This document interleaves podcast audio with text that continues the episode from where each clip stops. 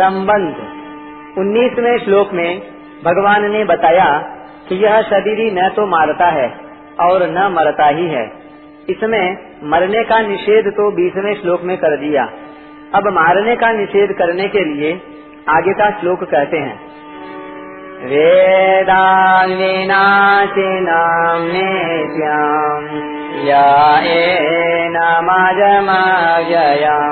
तथां स पुरुषः पार्थ काङ्घातयति श्लोक।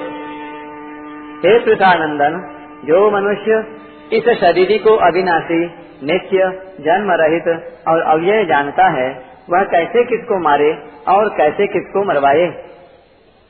व्याख्या।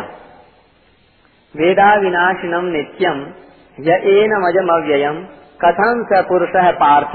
कं घाटयति अंतिकम इस शरीर का कभी नाश नहीं होता। इसमें कभी कोई परिवर्तन नहीं होता। इसका कभी जन्म नहीं होता। और इसमें कभी किसी तरह की कोई कमी नहीं आती। ऐसा जो ठीक अनुभव कर लेता है, वह पुरुष कैसे किसको मारे और कैसे किसको मरवाए? अर्थात दूसरों को मारने और मरवाने में उस पुरुष की प्रवृत्ति नहीं हो सकती। वह किसी क्रिया का न तो कर्ता बन सकता है और न कार्यता बन सकता है।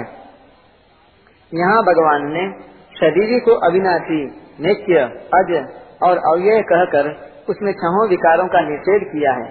जैसे अविनाशी कहकर मृत्यु रूप विकार का, नित्य कहकर अवस्थान्तर होना और बढ़ना रूप विकार का। अज कहकर जन्म होना और जन्म के बाद होने वाली सत्ता रूप विकार का तथा अव्यय कहकर क्षय रूप विकार का निषेध किया गया है।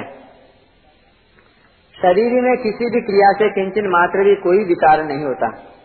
अगर भगवान को न हन्यते हन्य माने शरीरे और कं घातयति हंतिकम इन पदों में शरीर के कर्ता और कर्म बनने का ही निषेध करना था तो फिर यहाँ करने न करने की बात न कहकर मरने मारने की बात क्यों कही?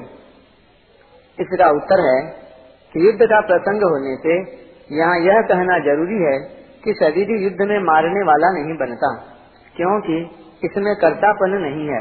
जब शरीर मारने वाला अर्थात कर्ता नहीं बन सकता, तब यह मरने वाला अर्थात क्रिया का विषय भी, यानी कर्म भी कैसे बन सकता है?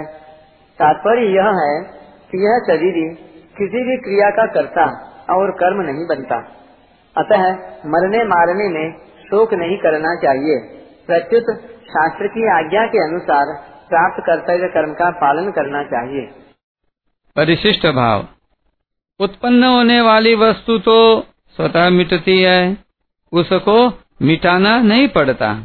पर जो वस्तु उत्पन्न नहीं होती, वह कभी मिटती ही नहीं। हमने चौरासी लाख शरीर धारण किए, पर कोई भी शरीर हमारे साथ नहीं रहा। और हम किसी भी शरीर के साथ नहीं रहे, किंतु हम ज्यो के त्यों अलग रहे। यह जानने की विवेक शक्ति उन शरीरों में नहीं थी, प्रत्युत इस मनुष्य शरीर में ही है। अगर हम इसको नहीं जानते तो भगवान के दिए विवेक का निरादर करते हैं।